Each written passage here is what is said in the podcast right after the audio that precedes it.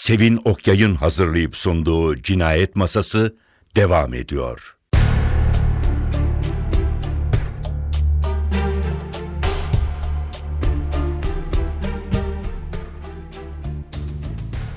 Öğlen 12'yi biraz geçe Henrik evin önündeki park yerine yanaştı. Onu mutfak penceresinden gördüler. Rahatlayarak kalkıp paltolarını giydiler. Henrik zili çaldığında holde gitmeye hazır halde bekliyorlardı. Bridget ile Henrik her iki yanaktan da kibarca öpüştüler. Ardından Erika ile aynı şekilde selamlaştılar. Erika bu tür yapmacık hareketlere alışkın değildi ve yanlış taraftan başlayarak rezil olacağından biraz endişeliydi. Ama durumu idare etti. Henry'in tıraş kolonyasının erkeksi kokusu bir anlığına hoşuna gitti. Sen de geliyorsun değil mi? Erika arabasına doğru yolu yarılamıştı bile. Şey bilmem ki. Gelirsen çok sevinirim. Erika, Bridget'in başının üzerinden Henrik'le göz göze geldi ve sessizce iç geçirdikten sonra arabanın arka koltuğuna geçip oturdu. Uzun bir gün olacaktı. Tanım şehide gitmeleri 20 dakika bile sürmedi. Havadan ve kırsal bölgelerde giderek azalan nüfustan bahsettiler. Birazdan yapacakları karakol ziyaretinin sebebi dışında herhangi bir konu olması yeterliydi. Erika arka koltukta oturmuş, orada ne işi olduğunu düşünüyordu. Şayet sonunda cinayet olduğu ortaya çıkacaksa, bir cinayete karışmadan da yeterince sorunu yok muydu zaten? Bu, kitap fikrinin de güme gittiği anlamına geliyordu. İlk taslağın ana hatlarını çıkarmayı bile başarmıştı. Ama artık kağıtları çöpe atsa yeriydi. Neyse, en azından bu durum onu tamamen biyografiye odaklanmaya zorlardı. Gerçi birkaç ufak değişiklikle hala işe yarayabilirdi. Aslında daha iyi bile olabilirdi. Cinayet fikri gerçekten bir avantaj oluşturabilirdi. Birden ne yaptığını fark etti. Alex istediği gibi eğip bükebileceği uydurma bir kitap karakteri değildi. Gerçek insanlar tarafından sevilen gerçek bir insandı. Erika da Alex'i severdi. Dikiz aynasından Henry'e baktı. Birkaç dakika içinde karısının öldürüldüğünü öğrenme ihtimali olmasına rağmen tıpkı önceden olduğu gibi duygusuz görünüyordu. Cinayetlerin çoğunun kurbanın ailesinden biri tarafından işlendiği doğru değil miydi? Bir kez daha düşüncelerinden utandı. Bir gayretle bu düşünceleri bir kenara itti ve karakola vardıklarını fark edip şükretti.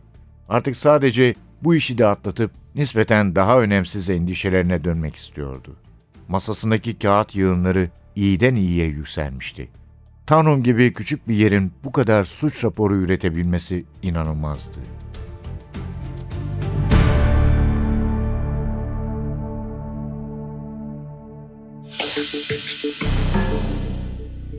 Böylece soruşturma başlıyor. Patrick de soruşturmaya başlıyor ama Patrick karakola gelip de orada olacağını bilmediği Erika'yı görünce eli ayağı birbirine dolanıyor. Çünkü daha önce de dediğimiz gibi çocuk yaştan beri onun peşinde dolaşırmış. Erika'nın kardeşi Anna'nın değişine göre dili dışarıda bir köpek yavrusu gibi peşinden dolaşırmış ama Erika hiç farkında değilmiş bu aşkın. Ve bunca yıl sonra onu yeniden köye dönmüş ve onu kendisiyle aynı odada görünce haliyle çok heyecanlanıyor. Ama onu hemen evine yemeğe davet etmeyecek kadar da heyecanlanmıyor. Bunu da belirtelim yani. Ve Alex'in annesiyle babası ondan kızları hakkında bir kitap yazmasını istiyorlar. Duruma göre Alex intihar etmiş görünüyor. Annesi asla intihar etmeyeceğini söylüyor. Birlikte bir galeri açtıkları arkadaşı ve Paris'te birlikte okudukları arkadaşı Francine de aynı fikirde. Çünkü Francine'in bildiği bir sır var. Kocası Henrik'ten başka birisiyle beraber Alex ve hamile. Bunda kocası bilmiyor tabii. Daha sonra da zaten bu olayın bir intihar olamayacağı bir cinayet olduğu konusunda adli tabiplikten bilgiler geliyor ve müfettişimiz Melberg hemen bir tanığın verdiği ifadeye dayanarak köyün ayyaşını tutuklamakta hiçbir sakınca bulmuyor. Köyün ayyaşı aynı zamanda Alex'e derin bir aşkla bağlı ve çok yetenekli bir ressam. Onlar da çocukluklarından beri arkadaş. O da oranın çocuğu. Ve ikisinin ilişkileri ortaya çıktığı zaman herkes çok şaşırtıyor. Çünkü Alex sosyetik diyeceğim. Çünkü öyle olduğunu düşünüyorlar. Üst tabakaya ait. Evvel eski kendini beğenmiş çünkü her zaman çok güzel. Nasıl olur da kendisine böyle bir sevgili demesek de birlikte olunacak kişi zaman zaman diyelim seçer diye Anders için ressam Anders. Anders'in tabloları zaman zaman Fransız ile e, Alex'in galerisinde sergileniyor. Başka kimler var? Annesiyle babasından söz ettik. Alex'in. Anders'in annesi Vera var. Köyün zenginleri var. Lorenzler. Vera onların evinde çalışıyormuş yakın zamana kadar. Bu ailenin hiç sevilmeyen köyde oğlu Nils var. Yıllar önce kaybolmuş. Bu cinayete kadar köyün tarihindeki en heyecanlı olaymış yani yakın tarihindeki demek istiyorum. Nelly'nin Lorenz annesinin evlat edindiği Can var. Ve böyle bu ikinci derecede karakterlerde, birinci derecede karakterlerde gerçekten gayet iyi çizilmişler. Basbayağı yaşayan insanlar, özellikle bazılarının daha fazla üstünde durmuş Camille Lackberg ve Patrick ve Erika, bilmiyorum sonraki kitaplarında da aynı şekilde devam ediyor mu ama insanın içini ısıtan bir çift. Yani ve aile sorunlarına da değiniyor Anna ve Lucas. Lucas kardeşinin kocası.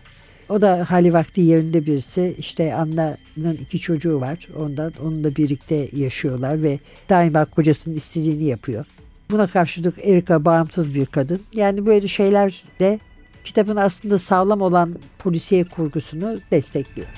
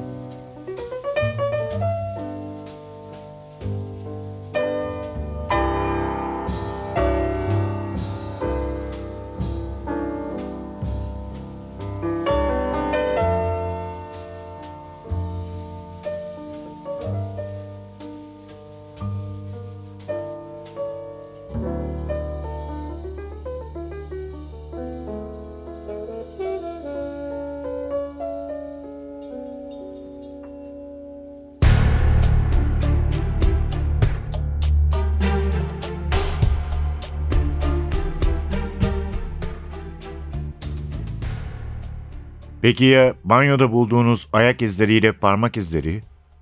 Bunlar onu öldürdüğünü kanıtlamaz. Sadece öldükten sonra eve girdiğini kanıtlar. Sonuçta bu kanıtlar artık onu göz altında tutmaya yetmiyor. Melberg şüphesiz onu yine içeri alacaktır. Hala katilin Anders olduğundan emin ama şimdilik onu serbest bırakması gerekiyor. Yoksa avukatın biri onun canına okuyabilir. Her zaman bir şeylerin yerine oturmadığını düşünüyordum. Bu da onu doğruluyor. Anders hala şüpheli ama araştırmaya devam etmemiz gerektiğini gösteren yeterince soru işareti var. Bu yüzden mi Alex'in evine gidiyoruz? Orada ne bulmayı umuyorsun? Tam olarak bilmiyorum. Sadece olayların nasıl gerçekleştiğini daha net bir biçimde anlamam gerektiğini hissediyorum. Birgit, Alex'in bir misafiri geldiği için telefonu kapatması gerektiğini söylemişti. Anders değilse kimdi bu? İşte soru da bu, değil mi? Patrick arabayı Erika'ya göre biraz fazla hızlı kullanıyordu. Erika kapı koluna sıkıca tutunmuştu. Yelken kulübünün oradaki kavşağı neredeyse kaçırıyordu.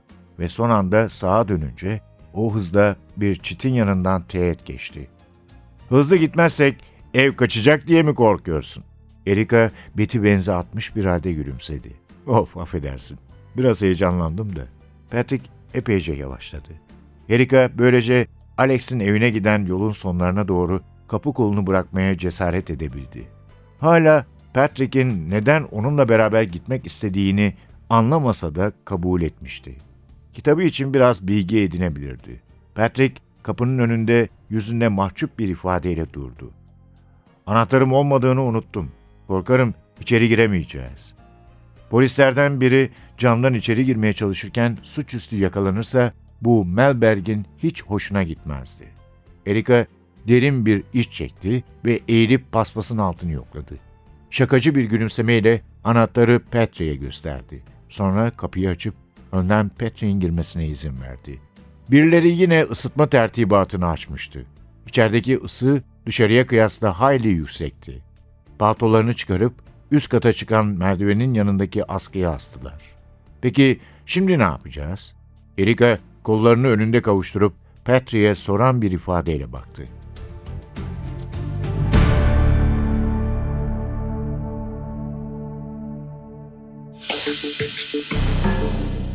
Buz Prenses, Is Prinsesa. Bir Camilla Lackberg kitabı. Köyün gittikçe eski günlerini arar hale gelmesiyle bu en zengin ailenin kaderi birbiriyle paralel gidiyor. Zevkle okuyacağınızı sanıyorum. Müfettiş karakteri sinirinizi bozmazsa ama yani o da zaten sinirinizi bozması için yaratılmış bir karakter ve ben çok isterdim bir kitapta tek başına onu alsın da bir başarısız polis örneğiyle karşı karşıya olalım. Bazen böyle şeyler insanı eğlendirebiliyor çünkü. Kitap hakkında daha fazla konuşmayalım. Çünkü daha fazla konuşursak zaten yeterince söyledik. Hiçbir eğlenceli tarafı, heyecan verici tarafı kalmayacak diye düşünüyorum. Sitesinde bir ana karakter yaratmak diye bir bölüm yazmış. Diyor ki bir ana karakteri olmayan polisiye yazar çok azdır. Ana karakter romanın bel kemiğidir. Onun havasını o belirler ve eğer bu kişi üzerine kurulu bir seri yazmak düşüncesindeyseniz onu kendinize yakın hissetmeniz, onu içinize hissetmeniz çok önemlidir. Önce diyor amatör mü, profesyonel mi bir polis istiyorsunuz diye düşünün. Bir polis memurunun avantajları inanılır bir şekilde soruşturmaları dahil olmasıdır. Karakterinizi bu soruşturmalara dahil edebilirsiniz. Bir amatörün avantajı ise polisiyede yeni bir perspektif arama şansı vermesidir size. Belli başlı karakterleri için amatörleri seçen yazarlar demiş. Ingrid Campas'ın hemşire karakteri, Liza Marklund'un gazetecisi, Agatha Christie'nin yün ören yaşlı hanımı ki bu da Miss Jane Marple oluyor tabii. Ama polis olmayan birini seçebilirsiniz. Ancak bu kişi gene soruşturmalarla meslek icabı ilgili bir kişi olabilir. Mesela Kay Scarpetta'nın adli tabibi, Osa Larson'un avukatı, Jonathan Kellerman'ın psikologu gibi. Yazarları son öğüdü de aşina olduğunuz bir meslek kullanın. Bu işinizi kolaylaştıracaktır. Örneğin Ingrid Kampas kendisi bir hemşireydi. Liza Marklund da hepimizin bildiği gibi bir gazeteci. Ne biliyorsanız onu yazın demiş. Eh kendisi de çok iyi bildiği bir yeri seçmiş. Bütün kitaplarını o yerde kıyıdaki küçük balıkçı köyünde geçirmiş. Mekan olarak orayı benimsemiş. Füjol Bakar'dan söz ediyorum ve çok da başarılı olmuş. Buz Prensesi'ne gelince bu kitabın kabul edildiği hafta oğlu Ville'yi de doğurmuş Camilla ve onun için tabii bu kitabın özelde bir yeri var diğer kitaplarına göre oğluyla aynı yaşta olduğu için. Kendisi şu anda İsveç'in en fazla satan yazarı. 5 milyondan fazla kitabı satıldı. Ödüller aldı. 30 ülkede kitapları basılmış. Bilmiyorum yani sadece İskandinavları sevip sevmeme meselesi değil. Aslında iyi de yazılmış bir kitap. Bayağı böyle edebi bir kitap gibi de okuyabilirsiniz. Bir yürüyen bir aşk damarı da var. Aile uyuşmazlığı da var. Yani insani pek çok şey olan bir polisiye roman diyelim kısaca. Doğan kitap Buz Prenses Camilla Lekberg, Elif Günay'ın çevirisiyle Türkçe'ye kazandırılmış. Efendim bugünkü kitabımız buydu. Önümüzdeki hafta başka bir kitapla ve belki bir konukla birlikte olmak umuduyla mikrofonda Sevin, masada Hasan. Hepinize iyi bir gün dileriz. Sakin olsun, sakin olsun. Hoşçakalın. Cinayet